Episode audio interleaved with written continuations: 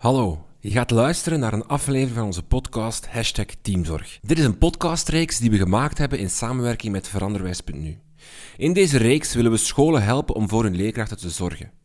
Niet vanuit een blik van zelfzorg, maar vanuit teamzorg. Samen zorgen voor het schoolteam. In zes afleveringen brengen we verschillende handvaten naar voren over hoe scholen aan teamzorg kunnen doen. Wil je niet wachten tot alle afleveringen hier één voor één verschijnen? Of wil je actief met de podcast aan de slag in je school of organisatie? Je vindt alle afleveringen van deze podcast al online als je in je podcast-app zoekt naar de podcast hashtag Teamzorg. Ook op Spotify vind je deze podcast terug. Veel luisterplezier!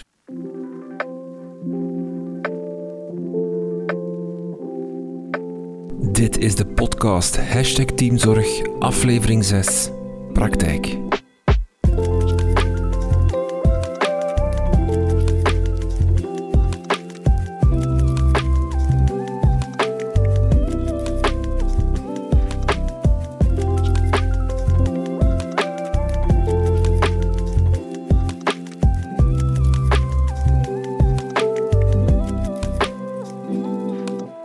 In de laatste aflevering van deze podcast laten we mensen uit de praktijk aan het woord over hoe zij aan teamzorg doen op hun school. We willen horen wat zij doen om hun team te ondersteunen en hoe zij ervoor zorgen dat iedereen binnen het team gemotiveerd blijft en zich goed voelt.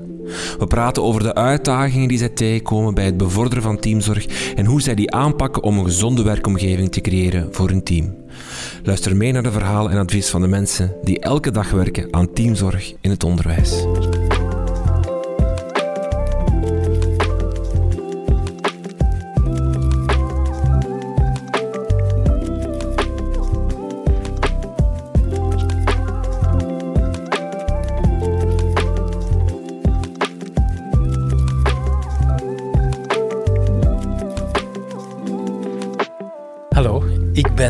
Roek.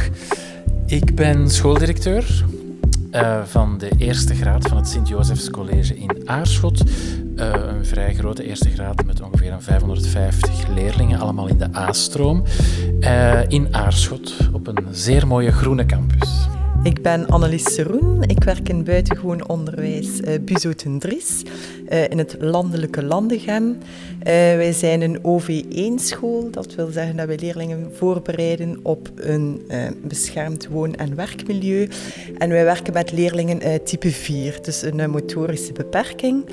En daar ben ik uh, coördinator van een team van ondersteuners. Dus eigenlijk mensen die vanuit type 4 uh, in het regulier onderwijs leerlingen met een motorische beperking gaan ondersteunen. En ook de leerkrachten die met die leerlingen aan de slag gaan. Uh, ik ben Kathleen de Weert. Ik ben, ben, ook uit het nest van het buitengewoon onderwijs. Ik ben directeur in Spermali Brugge. Dus ook een school buitengewoon onderwijs secundair. Uh, behalve opleidingsvorm 1, zoals uh, Annelies. Um, waar we leerlingen voorbereiden op maatschappelijk leven, hebben we ook een opleidingsvorm 2. Uh, waar leerlingen voorbereid worden op de werkstelling in een beschermd milieu, maatwerkbedrijven. En opleidingsvorm 4. Dus dat is het buitengewoon onderwijs, structuur van buitengewoon onderwijs, maar met dezelfde leerplannen, leer eindtermen uh, van het gewoon onderwijs. En ik ben daar nu ja, 16 jaar directeur. Voelen jullie een toenemende werkdruk en stressniveau, zowel misschien bij jezelf als bij je collega's? Ja, uh, zeker. Ik denk de afgelopen jaren. Ik zit nu in mijn achttiende schooljaar als directeur. Uh, ik heb dat zeker zien toenemen. En inderdaad, niet alleen bij mijn team, maar ook bij mezelf. Hoewel ik nu moet heel uh, wat ik nu wil zeggen, dit schooljaar voel ik wel een soort van bijna ontlading, een soort van verluchting. Na toch wel zware coronajaren heeft iedereen nu toch wel zoiets van, ah, oef, het is toch wel min of meer terug in een, in een normale setting allemaal beland. En dat voel ik wel en dat geeft wel zo terug wat energie. Dus ik denk als ik over onze situatie spreek, dat ik dat nu minder ervaar dan ik dat de afgelopen jaren heb ervaren. Dat is wel positief, vind ik. Bij ons lijkt het na het volledige coronaverhaal uh, te traag naar ieders goesting terug naar normaal te gaan. Uh, het is wel heftig geweest, van buitengewoon onderwijs bleef wel uh, nog denk ik, meer draaien dan het gewoon onderwijs, omdat er wel opvang moest voorzien worden voor kinderen die niet thuis konden zijn. Uh, dus er was een combinatie afstandsonderwijs en dan op school. Uh, tegelijk veel uit van, uitval van leerkrachten, waardoor dat er veel op enkelingen dan uh, begon te wegen. En het lijkt nu toch wel moeilijk om terug naar de situatie van voor het volledige coronaverhaal te gaan. Ook qua stressniveau dan, qua, qua druk? Ja, het lijkt wel. Um, dat bij de collega's, ja, we hebben lang in bubbels gewerkt. En die raken precies moeilijk weg. Ook onder collega's het blijft zo'n beetje... Er is een afstand die nu niet helemaal terug weg is. Uh, wat ons betreft, uh, we zijn een organisatie die eigenlijk al heel wat jaren in transitie is naar een nieuwe organisatiestructuur. Uh, we werken heel nauw samen met een begeleidingscentrum. Uh, zorg, onderwijs op elkaar afstemmen. Dingen die veranderen in onderwijs. Ondersteuningsteams die vanuit onze school naar het gewoon onderwijs vertrekken. Een nieuwe campus opgestart. Uh, we blijven eigenlijk in transitie. En dat, dat blijft een heel hoog niveau van druk en werkdruk en veranderingen. ja, toch al een hele periode. En veranderingen geven sowieso ja, uh, ja, ja. En dus stress dan corona er nog eens bij. En, ja. ja, dus, uh, bij ons zit er ook een verandering van directie en het anders organiseren zit er inderdaad ook ja, tussen. Ja. waarschijnlijk wel een combinatie van verschillende factoren. En we hebben een aantal jaar gehad waar er heel wat onrust was rond een nieuwe structuur, die eigenlijk relatief weinig impact had op de dagelijkse werkvloer, maar dat toch voor heel wat onrust zorgde. Die structuur is geland, dat is afgeklopt, maar dat, nu houdt het in dat we eigenlijk naar een cultuuromslag gaan. Ja, het is het modewoord van de zelfsturing en de autonomie, maar dat vraagt in cultuur en in denken zo ingrijpend veel. Um, we zijn er nog niet helemaal door, denk ik. Hoe reageren jullie als schoolleider, zal ik jullie alle drie even benoemen. Als er een, een collega leerkracht uitvalt met psychosociale problemen of, of, of vanuit psychosociaal welzijn, hoe komt dat binnen bij jullie?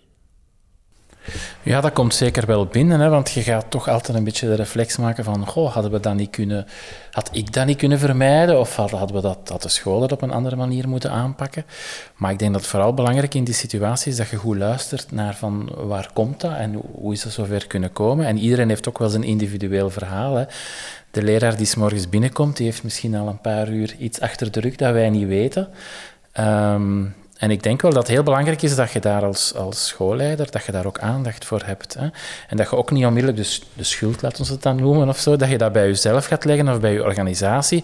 Maar het is wel iets waardoor dat je kritisch moet blijven kijken van de manier waarop dat wij bezig zijn, de dingen die wij vragen van leraren. Is dat inderdaad realistisch of hè, ligt die lat soms niet te hoog? Dus dat is wel iets dat je, moet jezelf wel, of je organisatie ook, uh, wel voortdurend in vraag blijven stellen, denk ik. Is er een soort van schuldgevoel soms? Ja. Automatisch ga je, ja, je, je denkt dat ja, toch, zijn ja. uh, ja. niet buiten proportie aan het gaan. En soms merk je ook mensen um, tegen zichzelf daarin moeten gaan beschermen. Hè. Dat zijn vaak de mensen die, die uh, op een bepaald moment zeg maar, crashen. Dat zijn mensen die vaak heel veel uh, hooi op een vork nemen. Hè. En die zelf initiatieven nemen. En als je een oproep doet voor een of andere activiteit, ja, die daar onmiddellijk uh, bij betrokken zijn en waar je echt wel eens moet mee aan tafel gaan zetten van oké, selecteer nu eens waar je uh, mee bezig bent. Hè. Nu, wij, zetten wel, of wij proberen heel erg in te zetten op een... Wij hebben een open deur... Open deur, hoort mij. Open deur cultuur. Engelse dat betekent dat mijn deur ook wel altijd open staan, die van de coördinator. Dus, uh, dus ze kunnen ook altijd binnen.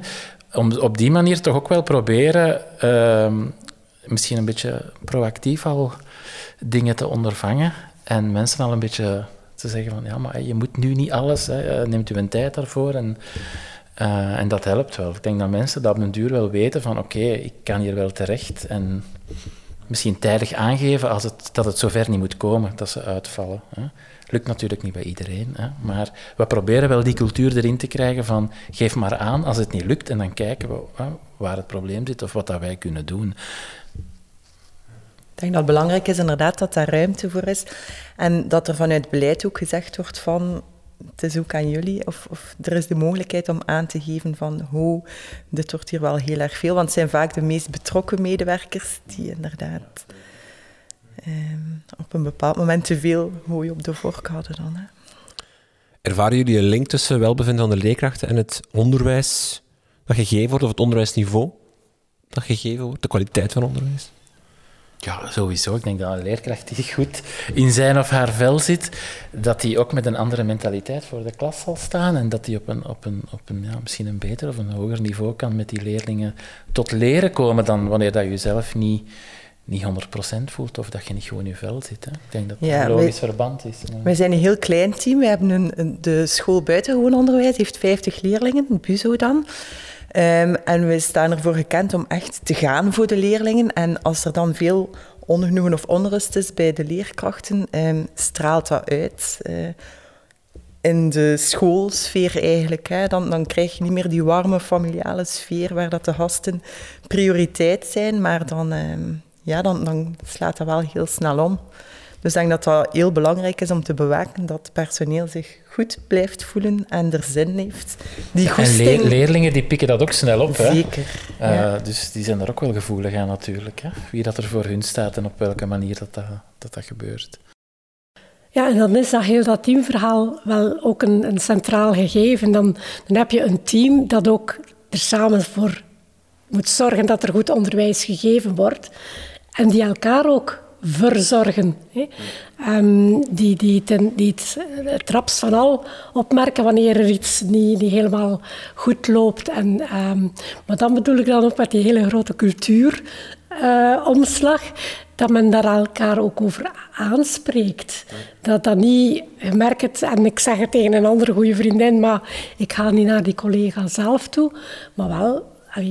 die, die, die verbondenheid binnen een team, dat vertrouwen dat dat ook vraagt binnen een team, om ehm, dan niet altijd via de directeur of via een coördinator, maar in de rechtstreekse contacten ook een plek te Ja, het is geven. die veiligheid. Hè. En dat blijft voor sommige leraren toch nog een, een moeilijk gegeven. Van, eh, stel, ze hebben moeite met, met klasmanagement. Om dat inderdaad bespreekbaar te maken. Laat staan al met mezelf, met de coördinator, maar ook met een collega. Terwijl wij dat net heel erg stimuleren, van bijvoorbeeld met vakgroepen. Hè, maak dat daar bespreekbaar. Dat is een veilige omgeving. Hè. Je, kan, je kan elkaar tips geven. Je, hoe pak jij dat aan? Maar dat blijft voor sommigen een, een Dat blijft een heel lastig. verhaal, dat is ja. zo'n grote drempel van... Ik, nu ik over welbevinden enerzijds, maar over bijvoorbeeld klasmanagement. Maar ik kan dat toch niet zeggen? Ik ben toch maar een collega.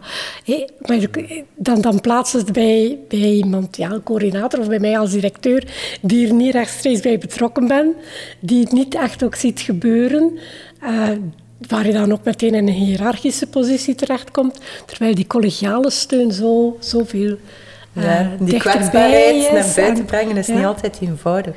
En ik denk dat het fijn aan het project ook nu, er wordt heel veel gezegd over zelfzorg, maar dat nu echt de nadruk op teamzorg is, dat, dat de verantwoordelijkheid niet bij de mensen zelf ligt, maar dat we voor elkaar wel verantwoordelijk zijn en daar een functie, allee, een rol in te nemen hebben om eh, waakzaam te zijn voor elkaar en daar samen eh, te kunnen aan werken. Is het voordeel ook bij teamzorg dat het niet alleen op jullie schouders belandt om te zorgen dat iedereen zich goed voelt, maar dat, wat ook onhaalbaar is, zal ik maar zeggen, om, om al van de schoolleider te verwachten dat hij voor iedereen zorgt, maar dat er inderdaad hè, dat er meer een soort van iedereen zorgt voor elkaar gevoel Ja. komt? Bij ons is de slogan op school, maar dat is misschien een dooddoener. Onze slogan is schoolmaken, dat doen we samen. Dat is iets bij de eerste eh, bijeenkomst met ouders en leerlingen begin schooljaar, zeg ik dat ook. Dat is hier niet mijn school. Dat is niet die van jou en niet die van eh, de leraar Frans, maar die is van ons allemaal. Dus iedereen heeft daar zijn verantwoordelijkheid. En dat probeer ik er toch echt wel in te krijgen van... Dat moet samen zijn, want inderdaad, ik alleen ga dat niet eh, kunnen. Hè, bedoel, eh, maar we moeten dat allemaal ons steentje toe bijdragen. En door dat een aantal keren te blijven herhalen, komt dat er wel in hoor. Ik denk dat, dat we daar wel op goede weg mee zijn. Niet dat dat eh 100% perfect loopt, maar ik denk wel dat mensen het gevoel hebben van oké, we mogen hier ook wat verantwoordelijkheid krijgen. Ook leerlingen, ook ouders, die betrokkenheid daarvan is ook heel belangrijk.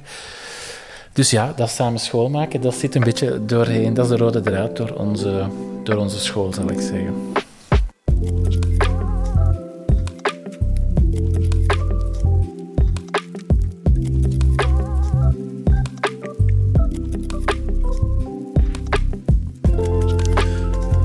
Jullie de vinger aan de pols over het werkklimaat of over de sfeer onder de leerkrachten? Hoe, hoe weten jullie of, of dat bij sommigen het water aan de lippen staat of dat er heel veel druk of stress ervaren wordt? Ik denk dat het een stuk een aanvullen is, maar collega's komen ook wel heel snel aankloppen. Allee, voel je wel heel snel van dat er toch gemeld wordt van oei. Hm. Uh, en wij hebben nu onlangs de Welby afgenomen. Um, dus een bevraging om te gaan kijken hoe dat het uh, gesteld is met het welbevinden. Anderzijds vind ik, maar ik zal echt persoonlijk voor mezelf spreken, ik voel nog meer inderdaad door in, in de gangen en een babbeltje hier en eens in de klas te lopen, in de leraarskamer present te zijn, aanwezig te zijn, zichtbaar. Uh, ik zeg open deur, ze kunnen eigenlijk altijd binnen en ik hoor ook veel en ik zie veel. En dat helpt om toch wel ergens aan te voelen van ah, wie zit er met iets of wat loopt er niet goed. Ik denk, je moet je moet daarom niet altijd tussen je mensen staan, maar je moet wel echt aanwezig zijn en ze moeten ook weten dat je er bent en dat je luistert als er iets is. Doe je dat structureel? Heb je zo'n vaste moment dat je zo de eerste speeltijd ik ben er altijd gewoon, dat is toch geen vraag? Behalve nu zit ik hier in de podcast. nee, ik doe dat niet structureel. Dat, dat is, loopt eigenlijk uh, vrij nat ja, natuurlijk. Dat loopt gewoon spontaan eigenlijk. Bij ons op de teamvergadering met de ondersteuners dan... Uh, proberen we om, om heel rustig te starten met een tip van de week. Of hoe is het gegaan? Uh, het eerste stukje van de vergadering is zeer los of kan over helemaal iets, iets anders gaan. Een keer gewoon de vraag aan iedereen, oh, wat is uw favoriete dessert? En het is vaak in die kleine momenten dat er dan wel ja, meest dingen naar boven komen. In corona was dat dan ook wel moeilijk bij vergaderingen, dat je zo online binnenkomen, vergaderen en dan iedereen weer weg. Zo het, het dat waren niet de gezelligste vergaderingen, vond ik zelf. Nee, Zeker en vast niet. Het moment in de gang voor en na de vergadering is vaak het moment dat je zo dingen wel voelt. En ik vind zelf, als je een personeelsvergadering... Ik heb graag die mensen voor mij.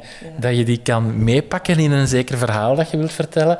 Terwijl inderdaad de afgelopen jaren hè, was je ja, naar honderden schermpjes aan het kijken. En had je veel minder die, die verbindenis met de mensen. Hè. Dus, uh... Ik vind voor mezelf altijd een hele lastige.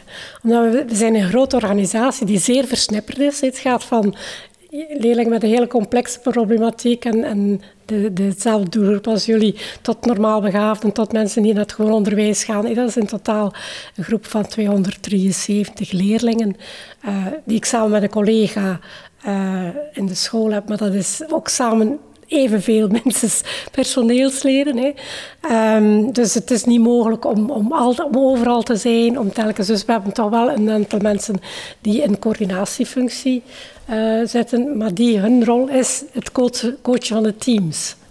Maar dat zijn ook antennes, die, die, die helpen mensen om hun uh, bezorgdheden ook zelf dan naar mij te brengen of, of in het team te brengen.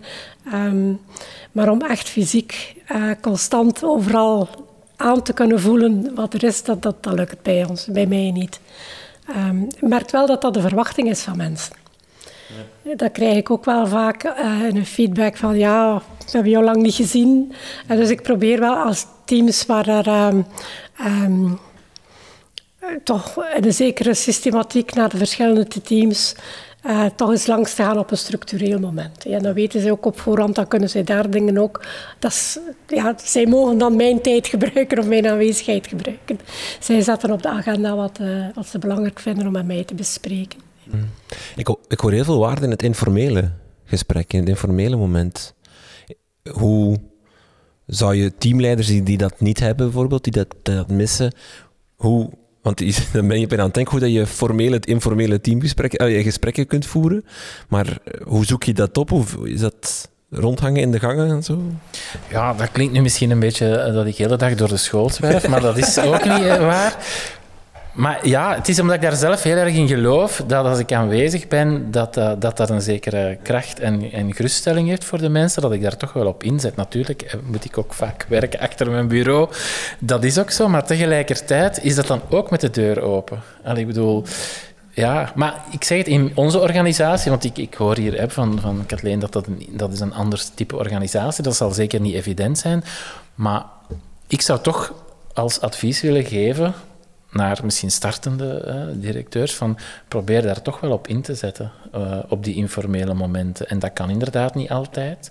Maar wat dat je daaruit haalt, is heb ik ervaren toch, is heel waardevol. Ga mee een koffie drinken in de pauze om tien uur. Wat doen jullie als er een leerkracht naar jullie komt, of, dat er, of mensen aangeven dat, dat ze geen energie meer hebben, dat het op is? Ze, ze komen proactief veel naar jullie, Ja. voor de crash, zullen we Ja. maar zeggen. Dat is al heel fijn als ze dat al doen en ook al heel fijn dat ze dat kunnen aangeven. Ja, ik zeg meestal van als je op dat punt gekomen bent, dat ze, dat ze tijd moeten pakken, tijd moeten nemen voor hunzelf om daar eerst aan te werken. Want ehm, ja, de school heeft ook niks aan een halve leerkracht, zal ik zeggen. Ik bedoel, hè, ik wil eigenlijk, als iemand komt, dan wil ik eigenlijk, verwacht ik, mag ik verwachten hopelijk als schooldirecteur, dat die daar 100% staat. En als iemand aangeeft, ja, dat, dat lukt momenteel niet, dan zou ik zeggen van ja, werk daar eerst aan.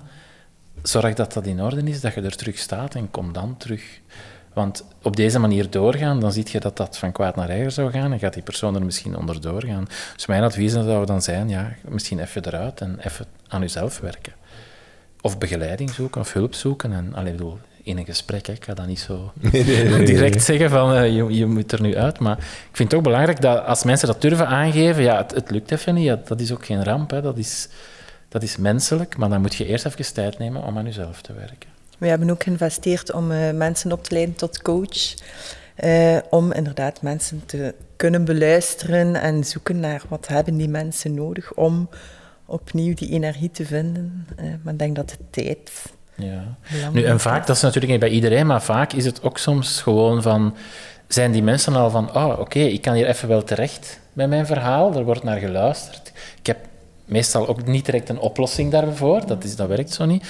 Maar voor die mensen is dat heel vaak al van, oké, er wordt wel even geluisterd naar wat ik hier te zeggen heb. En dat, allee, dat betekent vaak toch al iets. Erkenning, dat is vaak al veel. Erkenning en de tijd krijgen inderdaad. En niet met een schuldgevoel opgezadeld worden dat je daar die tijd voor nodig hebt. Ehm, de grens ook wel bewaken. Je kunt luisteren, maar je bent uiteindelijk wel de school. Je bent de professionele omgeving en niet de therapeutische, eh, waar die mensen soms nood aan hebben. Maar dan ook het terugkeren vind ik dan eh, een heel belangrijk eh, proces. Om daar samen te kijken van oké, wat, wat, wat kunnen we nu binnen onze organisatie, binnen de lijnen die onderwijs eh zet, toch aan creatieve eh, oplossingen bedenken om ja, terug eh, de stap te kunnen zetten. Maar om uiteindelijk heb je als schoolleider heb je soms weinig in handen. Hè? Je hebt soms weinig middelen om, Mm. om mensen eens een andere functie binnen een school te Is, geven. dat, is dat iets wat, wat zou kunnen van iemand die zegt van dat wordt soms die 20 gevraagd. uur lesgeven, dat gaat dan moeilijk. Ik, ik, eh, Ja, dat, dat- daar kan je nog over praten. Van oké, er is misschien een vermindering van uren. Maar soms vragen mensen ook van ja, kan ik tijdelijk misschien niet voor de klas in een andere functie? Maar ja, die heb ik niet. Hè. ja. Dus dat, op dat vlak hebben wij heel weinig eh, Voilà. Ja, binnen onze organisatie kun je nog eens naar een andere doelgroep, een andere opleidingsvorm. Als ze daar wat, dat bekijk je toch wel telkens bij, bij de start van een schooljaar of bij de voorbereiding van een schooljaar. Zijn er daar echt eh, ja, mensen die een, een, een, een, ja, een vraag stellen.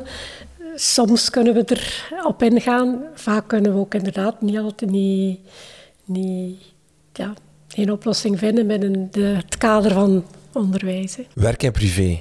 Ehm, dat is vaak gescheiden, of dat wordt gescheiden gehouden. Hoe kijken jullie daarnaar? Want vaak zijn die twee niet van elkaar los te trekken. Is het, is het door het werk dat het privé minder gaat, of door het privé dat het werk minder gaat? Die twee zijn vaak wel met elkaar verstrengeld. Hoe, hoe ga je daarmee om? Ja, heel vaak is als mensen tegen een muur aanlopen, ligt die oorzaak niet altijd op school, ook vaak niet op school.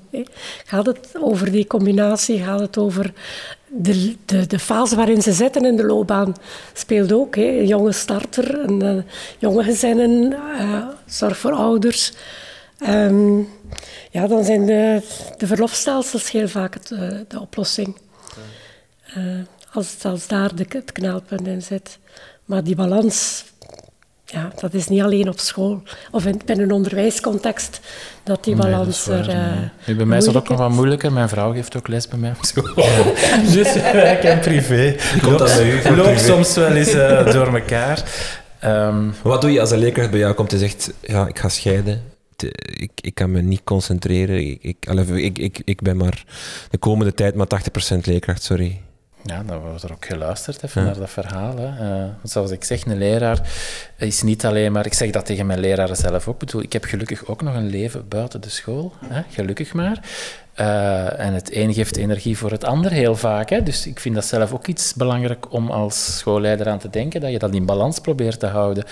Uh, ik ben zeker niet het type schooldirecteur dat alleen maar voor zijn school leeft. Ik, ik leef daar 100% voor, absoluut. Maar ik heb gelukkig ook nog heel veel leuke andere dingen. En dat zeg ik ook tegen mijn collega's. Uh, je moet daar ook naar zoeken naar die dingen die u energie geven. En soms is dat uw werk, maar soms is dat ook iets in uw privé. En als het in uw privé soms niet goed gaat, ja, oké, dan, moet, dan moet daar ook proberen aan gewerkt te worden. Hè. Want ja, iemand brengt dat toch wel mee binnen. Hè. Ik bedoel, iemand zit thuis in een, in een moeilijke situatie. Ja, die draagt dat ook mee binnen in de school. En dat zijn dingen die wij niet kunnen oplossen, maar waar we ook wel even kunnen naar luisteren. En misschien meedenken van, ja, wat kan eraan gebeuren? Maar ja, uiteindelijk zijn er ook zaken die die personeelslid zelf zal moeten oh ja, proberen op te lossen of op in een andere flow te krijgen. Hè. En daar hebben we ook wel dat, gevoel als je echt een team vormt, die samen voor een groep leerlingen verantwoordelijk is, dat je daar ook die, die ondersteuning van je collega's helpend is. Dat, dat, die um, niet met een extra schuldgevoel van een week afwezig of twee weken afwezig uh, die tijd nemen, dat collega's daar begrip voor hebben, dat die samen uh, die, die, die korte vervanging onder elkaar regelen, um, die, die teamsteun uh, uh, kan je als directeur ook niet overnemen. Je kan luisteren en je kan, kan zeggen, neem de tijd, maar als er daar ja, geen collegiale achterban is, dan, dan vertrekken die nog eens met schuldgevoel na 14 dagen met leerlingen. En ja, dat helpt. Dat is om, daar rapper weer een, evenwicht in te vinden voor, voor zichzelf, wat dan ook de persoon uh, ook maar ja, kan helpen, denk ik. Hè. Nemen jullie maatregelen om de werk-privé-balans dan vooral naar uh, s'avonds laat geen, geen dat, dat leer, leerkrachten niet doorslagen in, in het soort van tot s'avonds laat werken of, of beschik, eh, rond beschikbaarheid in de, dus rond die privébalans om dat te beschermen ja, van je jullie hebt nu collega's? sinds twee weken of drie weken zeker die functie op Smart School waarbij dat je uitgesteld je bericht kan versturen. We hebben het daar in onze pedagogische raad, dus waar de verkozen leraren samen vergaderen met ons inzitten over gehad. En we hebben dat voorlopig toch besloten om dat niet in een, in een vaste regel te geven, omdat ze daar ook wel echt aangeven. Ja, mensen zitten in verschillende fases in hun leven. De ene moet eerst met de kleine kinderen bezig zijn en gaat pas om negen uur aan het werk terug voor school, terwijl de andere wil dat om vijf uur bij van spreken al doen. Dus we kregen daar zo geen lijn in. Uh, ze hebben wel gezegd van ja, het zou fijn zijn dat daar misschien dat de verwachting wel wordt uitgesproken van we moeten niet onmiddellijk antwoorden. Hè? Dat, dat, vinden wij ook. Maar omdat echt, we hebben dat nog niet echt zo vastgegoten in een aantal regels. Bij ons is het ook nog niet vast, maar als je een mail begint te typen na de schooluren, komt er wel een melding op van moet het nu? Ja, ja. Dat is, dus, dat is een gezonde reflex, hoor. Dat is maar het doet u wel telkens eens nadenken van... Ja. Ja, oké. Okay. En, en ook stilstaan bij wat, wat verwacht ik nu van, van de ander. Je kan niet onmiddellijk een, een reactie verwachten. Dat vind ik zelf wel in de ja. loop der jaren, hè, zo misschien 15 jaar geleden, als schooldirecteur stopte het misschien wel eerder op een bepaald moment, terwijl nu met bijvoorbeeld met Smart School, en ik zeg Smart School, want ik werk daar graag mee, maar ja, je moet dat bewaken, want anders stopt het nooit. Hè, dan, dan gaat het door, ook in het weekend gaat het dan maar door en krijg je berichten heel de tijd. Dus je moet dat toch wel wat bewaken. Ik vind, Want ik vind zelf ook, er zijn dan ook WhatsApp-groepen. en ik probeer zelf ook te bewaken dat in de WhatsApp-groep dat dat wel dan meer het privé leuk, gelukkige verjaardag. Maar soms komt daar ook wel werk gerelateerd en dan wordt er misschien eerst een mail gestuurd niet onmiddellijk antwoord, woep, in de WhatsApp een vraag. En ik denk dat dat belangrijk is voor onszelf ook om daar dan afspraken rond ook die sociale media, wat dat leuk begon, kan plots wel een druk worden van ja, die WhatsApp, s'avonds, ik weet niet veel berichtjes ja. nog bij. Ja, dat is ook de ervaring dat er heel erg bewaakt moet worden van uh, die, die informele sociale contacten. Dat is een waar, uh, waar plots dan werkgerelateerde dingen in terechtkomen. Dat heb ik ook al uh, meegemaakt. En ik heb voor mezelf ook, toen ik startte jaren geleden, was wel die weekends hey, alles ordenen in mijn hoofd en mailtjes versturen en al klaarzetten voor de maandag. Maar ik ben dat dan toch op een bepaald moment radicaal mee gestopt en ik verstuur op weekend geen enkele mail. Ze mogen mee mailen, maar ik en als het echt een crisissituatie is, is natuurlijk altijd een uitzondering. Maar mijn antwoord verstuur ik pas de maandag. Ik zet het klaar in concepten of ik zet het klaar met uh, versturen op. En, uh, want zo, zodra dat je een reactie geeft in het weekend, dan zijn mensen geneigd om dat ook toch wel weer uh, op te nemen. En ik ging net vragen, doe je het voor jezelf of eigenlijk vooral ook voor, de ja, collega's? Ja, ja, of voor, voor, voor de medewerkers en leerkrachten, om, om hen niet te triggeren van...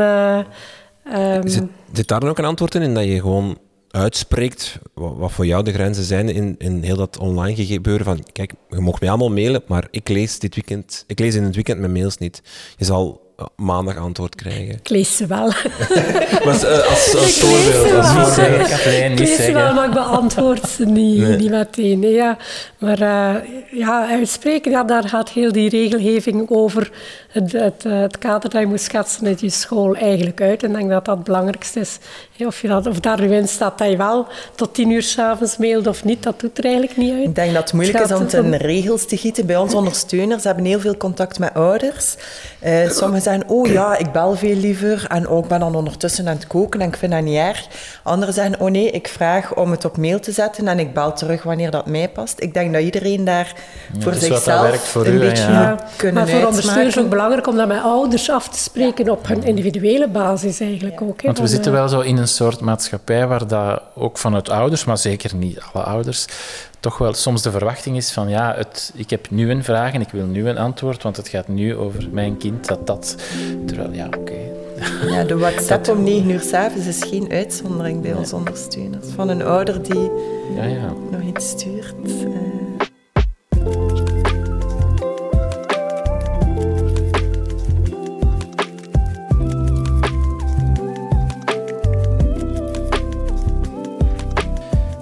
oplossing in, in meer samenwerking als soort van hefboom naar teamzorg? Onderwijs eh, heeft op zich wel ergens een, een, een naam van, van, een individuele job te zijn, toch? Je staat alleen voor die Niet klas. Niet in het buitengewoon. Ja, oké. Okay. Ik, zal, ik zal vanuit mijn secundaire... Ja, wij staan vaak met twee, drie in de klas. En um, daar wordt er nooit gezegd van, oh nee, liever niet. Uh, uh, het is hier mijn klas, mijn ding. Daar, dat, kan meer, niet, dat kan niet in het buitengewoon Hoe meer vreugd nee. eigenlijk, ja. Um, daar is bij ons zeker nog werk aan. Wij proberen dat zelf te stimuleren door te zeggen, mijn deur staat open, maar bij die klasse gaat die toch nog heel vaak dicht. Uh, wij proberen dat te stimuleren, van van elkaar te leren, bij elkaar op bezoek te gaan. Maar ja, ik denk dat we daar zeker nog stappen in te zetten hebben. En dat dat, allee, dat, dat voor leraren alleen maar een positief Het is een beetje een, een gevoel van controle die... Allee, het, ja, misschien wel, waarschijnlijk. waarschijnlijk kijken, ja.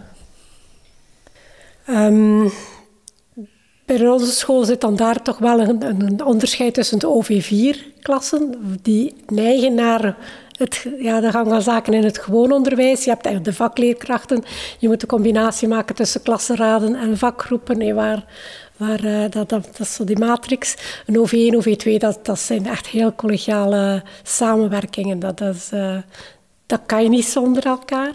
En ja, in, het, in een OV4 merk je ook wel ja, ik zou liever hebben dat mensen gaan uh, bij elkaar lessen bijwonen en, en hospiteren. En, en soms werkt het, maar soms werkt het niet. En, en ja, aan die vakgroepwerking is er zeker nog werk. Bij de ondersteuners werken, vakgroepen, dat is... Dat is ja.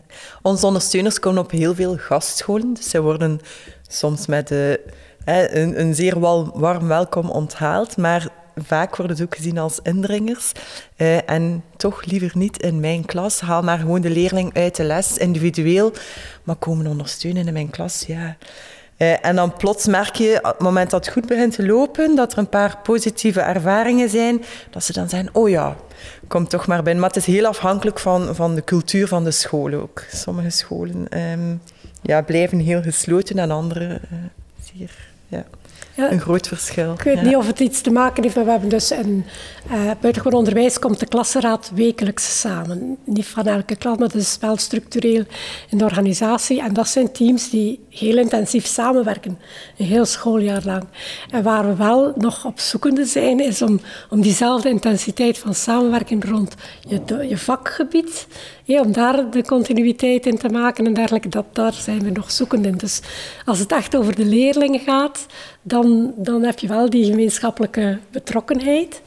Um, wat eigenlijk ook wel warm is. Dat, is dat is ook de kern van buitengewoon onderwijs. Uh, leerling centraal. Uh, maar dan moeten we, om onderwijskwaliteit te hebben, die, die continuïteit over de graden heen van het vak, de, de vakken, nou, wel met die, die globale leerplannen, of dat vraagt nu nog meer afstemmen en, en samenwerken. Ja, dat is toch wel, uh, en dat dan realiseren zonder te gaan uh, heel veel tijd buiten lestijden te gaan inpalmen. Ja, mensen samenbrengen, ja, dan heb je rap een, vergadering nodig. En je bent zo weinig mogelijk vergaderingen uh, bovenop de schooltijd doen. En dat is dan toch wel, uh, ja, dat is ploeteren. Dat team dat dan elke week vergadert, elke week klasraad uh, doet, hangt dat dan beter samen? Doen die beter aan teams dan, dan, dan de andere teams die dat niet doen? Zie je daar een soort van oorzakelijk verband? We hebben onze teams ook zo gebouwd. Een team is een groep van leerkrachten die samen verantwoordelijk is voor het onderwijs aan een groep van leerlingen. dus dat gaat niet, het team is niet de, alle leerkrachten aardrijkskunde of alle leerkrachten wiskunde. Die, dat is niet het team. Die moet vormen een vakgroep. Maar het team is effectief rond leerlingen. en dat werkt wel. die, die hebben wel uh, die verbinding dan. Want ja, hoe stimuleer je meer samenwerking? Het, het, het, kan volgens, het kan volgens mij zeer positief zijn voor een groep, voor een team, voor, voor eh, werkdruk aan te kunnen, maar ook om, om psychosociaal welzijn te verbeteren, omdat het ook energie geeft om samen te werken. Maar hoe stimuleer je dat als, als, als het er niet in zit in je groep? Bij ons zijn het de leerlingen ook die dat Ja, de leerlingen, om, uh, ja. de gemeenschappelijke Omdat het moet voor de leerlingen, omdat anders niet... Ja, ja en er is zo'n goesting om, om voor die leerlingen het juiste te kunnen doen. En het is in buitengewoon onderwijs dan echt een, een samentraject en volledig uh, die leerling tot een mens te maken die zo goed mogelijk kan deelnemen in de maatschappij. Uh, en dat gemeenschappelijk doel helpt enorm. Ik denk dat dat soms een verschil is met een leerkracht in het regulier onderwijs die dan meer zijn vak als doel, dat is misschien heel kort door de bocht, maar...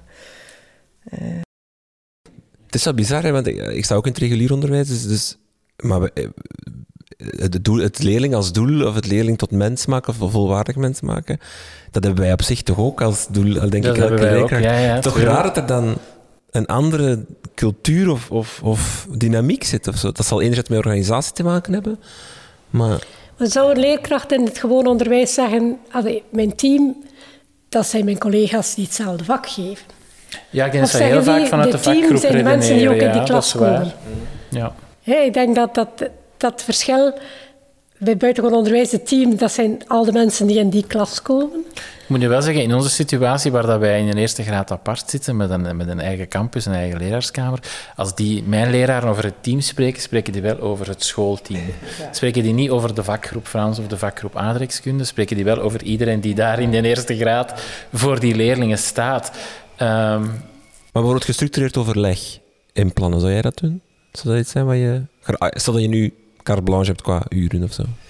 Gestructureerd overleg dus in plannen? je zou zeggen van elke week komt de leerkrachten van die bepaalde klas komen samen om te overleggen. Of, of de vakgroepen krijgen structureel overleg, dat ze elke week kunnen overleggen. Ja, dat is bij ons ook wel structureel ingepland, maar niet elke week natuurlijk. Maar wij doen dat op regelmatige momenten. Zijn, is er ruimte voor vakvergaderingen, vakoverleg of teamoverleg.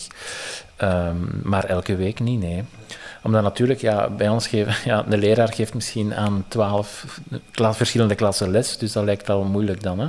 Welke rol speelt leiderschap in teamzorg? Ja, ik denk dat niet dat je een soort voorbeeld of, of rolmodel wil of, of, kan zijn, maar ergens dan ook weer wel. Ik denk de manier waarop dat je zelf s morgens de school binnenstapt en gedurende de dag met iedereen communiceert, ja, dat, dat, straalt toch wel ergens af. Dat denk ik toch ook wel. Dus uh, ik denk dat dat niet onbelangrijk is, maar ik zal je kan niet voor open communicatie zijn als je zelf niet je voilà. deur open zet. Ja, ik denk, maar nu benoemt je het wel, dat vind ik een zeer belangrijk iets, dat is communicatie. Ik denk dat heel veel terug te brengen is tot goede communicatie. Als dat goed zit binnen uw schoolteam, dan denk ik dat er heel veel opportuniteiten zijn voor samenwerking en, en dat het welbevinden van, van het team ook wel een, vooruit zal gaan. Wat is de definitie van goede communicatie? Communicatie is een modderige bedoeling. ja, het, het, het, maakt... Ja, wat is goede communicatie? Ik ben maar aan het denken aan mensen, aan, directeurs die nu luisteren en die zoiets hebben van, voor mij loopt die communicatie minder goed. Ik merk dat, ik voel dat, ik, ik, heb, niet die, ik heb niet die informele gesprekken. Ik, heb ik niet... denk ook echt en oprecht zijn. Als u zegt van, ik loop tussen, uh, tussen personeel rond en, en ja, ook authentiek zijn. Dat ze ook zien wie dat jij bent. Als het zo gemaakt is van, mijn deur staat open, maar ze voelen eigenlijk, ja... Dat ze niet welkom zijn. Nee, dat werkt het niet. Ja, ook, ook dat, voor- nee. zo zijn, Maar ja, dat vind ik ook een heel belangrijk woord. Naast communicatie vind ik authentiek vind ik ook belangrijk. Hè.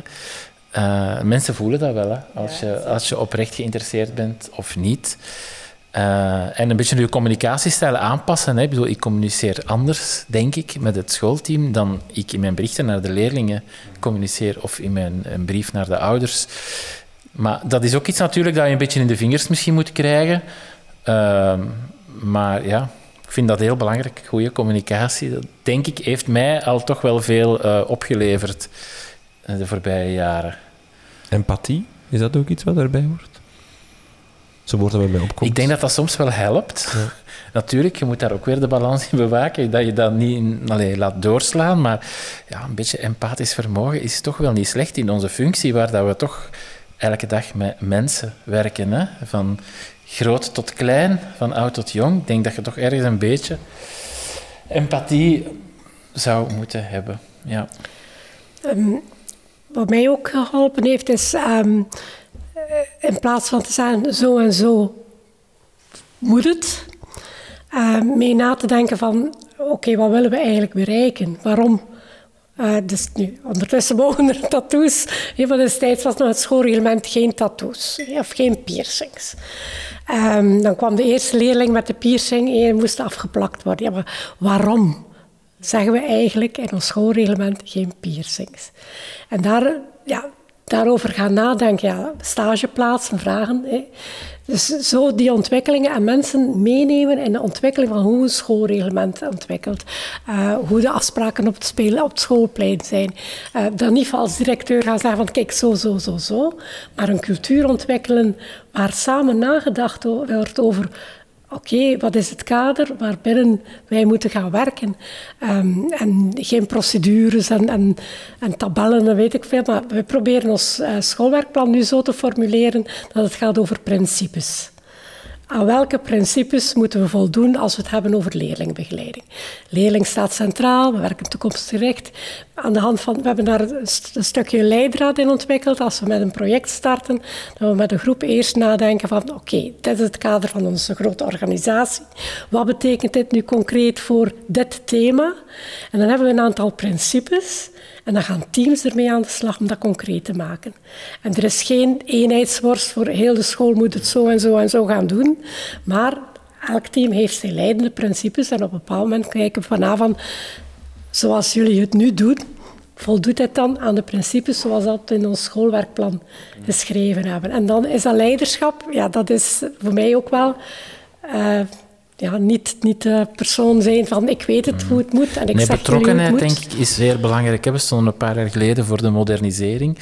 Ehm, ik denk, als je dan mensen niet meeneemt in... Oké, je moet daar ergens wel het speelveld misschien wat eh, bepalen en uiteindelijk misschien wel een aantal beslissingen nemen, maar mensen toch wel meenemen en inspraak geven. En ja, en dan, gaat dat, allee, dan, dan, loopt dat, dan komt dat in een goede flow terecht. Terwijl inderdaad top-down dingen gaan beslissen zonder enige informatie of goede communicatie. Dan, dan loopt het mis, denk ik. Ja. En dat was wat bij ons uit de raps kwam. En Mensen willen inspraak. Oké, maar waarover en hoe? En dat kader schetsen waarbinnen er effectief wel inspraak kan zijn, zoals bij de keuzes die moeten gemaakt worden bij modernisering. Zo. Ik denk dat dat heel belangrijk is. Jullie raken eigenlijk een beetje aan, aan eh, het ABC van motivatie, die autonomie, betrokkenheid, competentie. Is dat iets wat jullie actief in jullie achterhoofd hebben als jullie de schoollijnen uitzetten of beslissingen pakken? Van, Wij hebben in augustus iemand laten komen spreken over het ABC bij de ondersteuners, omdat die motivatie komt zowel bij uzelf.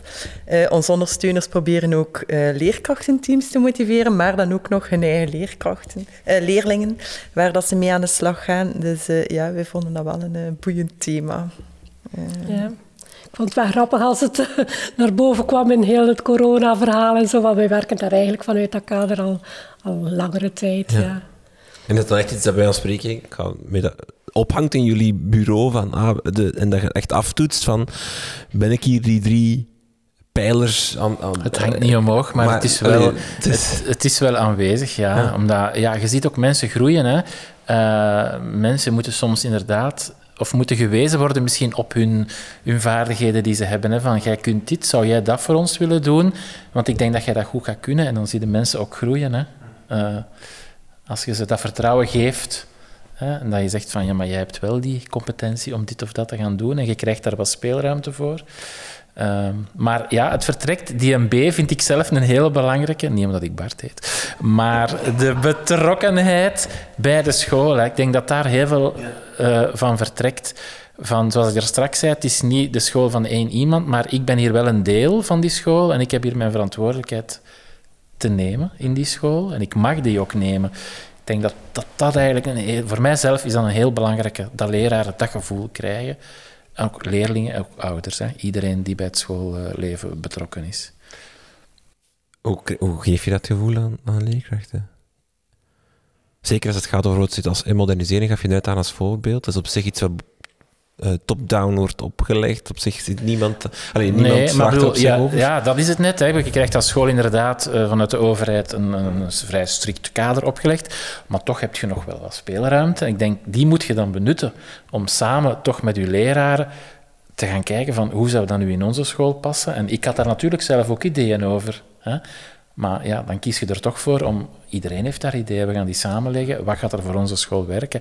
En als leraren dat gevoel krijgen van oké, er wordt hier wel geluisterd en oké, okay, sometimes you win, sometimes you lose. Dat is bij mij net hetzelfde. Hè. Niet al mijn ideeën uh, hmm. kan ik uitvoeren. Gelukkig maar misschien. um, maar het dan vanuit een, een, autonomie geven, creëert betrokkenheid? Als in van, ook, ik ga ja. niet alles beslissen, we gaan samen beslissen, dus jullie krijgen ook een deelbeslissingrecht, ja. inspraak. Maar ik denk dat mensen dat ook aanvaarden, dat er uiteindelijk iemand moet misschien de, de finale beslissing nemen, zal ik zeggen. Zolang maar dat is wel na overleg is, gebeurd. Ik denk dat het ook wel heel belangrijk is dat op voorhand duidelijk is, oké, hier kan wel, is er ruimte en hier niet. Mhm. En als er geen ruimte is, dat er ook gewoon gezegd wordt, oké. De wet is de wet. Niet. Die, ja. ik niet, uh... uh, en dan maakt het heel moeilijk om binnen een schoolcontext mensen echt autonomie te geven. Omdat die wetgeving zo complex is. Op personeelsvlak, op leerlingenvlak, op onderwijs. Het is een zeer, zeer complexe uh, wetgeving. Dus om daar zomaar te zeggen van oké, okay, ga maar je gang. Nee, dan, dan moet er eigenlijk altijd wel een poortwachter bij manier van spreken uh, de vinger aan de pols houden. Zouden jullie beter aan teamzorg kunnen doen? Moesten jullie meer mogelijkheden hebben op vlak van HR, van, van personeelsmanagement. Als in, en je hebt, je, je hebt uren, heel vaak nog gekleurde uren, heel vaak heel strikt, vaste benoemingen. Uh, al die dingen zitten helemaal heel vast. Hè. Je kan heel weinig doen, uh, hoor ik je al, al een paar keer zeggen. Zou dat helpen? Ik denk dat dat zeker zou helpen. Ja. Voor mij moeten, moeten er geen, ik zal voor mezelf spreken, geen vaste benoemingen zijn. Ik uh, had, voor deze school zat ik in een uh, internationale school, waar op een heel andere manier werd gewerkt. En daar had je toch wel veel meer uh, armslag en flexibiliteit als het over personeelsbeleid ging. Terwijl nu, ja, zoals een collega hier komt te zeggen, zit je toch wel heel erg gebonden aan aan die wetgeving heb je heel weinig speelruimte om mensen enerzijds misschien te belonen. Uh, of anderzijds misschien, ja, als ze niet goed functioneren, zijn u uh, buiten ze proberen zo ver mogelijk toch te krijgen en zo goed mogelijk te coachen, zijn ook daar uw, uw mogelijkheden heel erg beperkt. En ja, dat, ma dat maakt het soms moeilijk. Van, het is inderdaad een beetje uh, werken met de middelen en de mensen die je hebt. Hè. In mijn geval valt dat goed mee. Ik heb heel toffe mensen, maar ik zal dat nog eens benadrukken. Maar goed, ik denk dat mijn collega's wel weten wat ik bedoel. Hè. Je, hebt, je hebt daar weinig manoeuvreerruimte soms. Hè. En zo iemand die een fantastische leraar die nog heel veel engagementen. Ja, ik kan die moeilijk een kerstbonus geven, hè, want dat heb ik niet. Maar dan soms denk ik van ja, ik zou dat wel willen doen, want my chapeau. Um, daarom dat ik het dan wel belangrijk vind dat ik het dan wel tenminste zeg. Ook al kan ik er niks aan geven, dat ik wel zeg van maar ik vind dat wel knap dat jij dat doet. Uh, mijn laatste vraag. Hebben jullie een finale tip? Uh, handvat, denkpiste, denkwijze, uh, wat dan ook, voor scholen, leerkrachten, schoolleiders, directies die nu luisteren en die merken, oei, mijn team zit in een probleem, of ik heb leerkrachten die in een probleem zitten en die, die willen aan teamzorg gaan doen, die willen aan de slag gaan. Heb je een soort van finale tip die je hen wil meegeven? Bij mij is gewoon, ik probeer mijn vrolijke enthousiaste zelf te zijn en heel kleine dingetjes. Om niet altijd veel heel groots te zien, maar gewoon inderdaad een klein compliment tussendoor. Uh, gewoon echt, echt luisteren. En ja, kleine zaken kunnen grote gevolgen hebben dan eigenlijk. Treed daar helemaal bij. Mijn leraren komen allemaal uh, s ochtends door dezelfde deur en dan passeren ze als eerste mijn deur. En dan horen ze onmiddellijk een goede morgen en ik krijg dan een goede morgen terug. En daar hoor ik al heel vaak aan hoe het met die leraar is.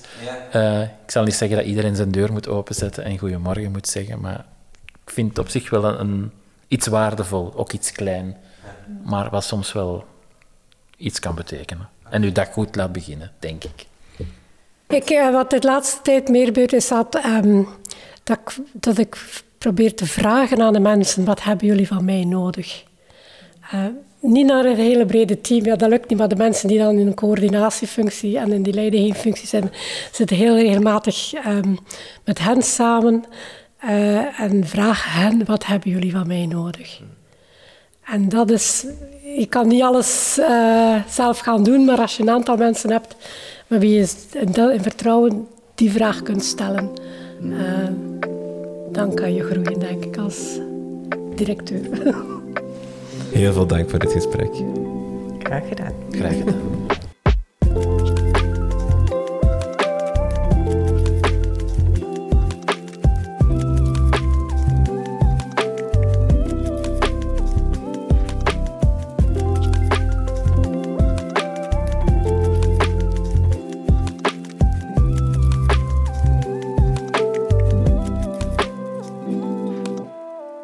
Deze podcast werd gemaakt in samenwerking met Veranderwijs en de Koning Boudewijn Stichting. In zes afleveringen proberen we scholen handvaten te bezorgen om aan teamzorg te doen.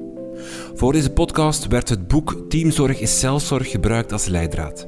In het boek geven verschillende experts hun invulling aan het begrip teamzorg. De redactie van het boek werd gedaan door Anne Martin en Geertrui de Ruiter. Je vindt een link naar het boek in de show notes van deze podcast. Meer info vind je op www.veranderwijs.nu of www.dekrijtlijnen.be.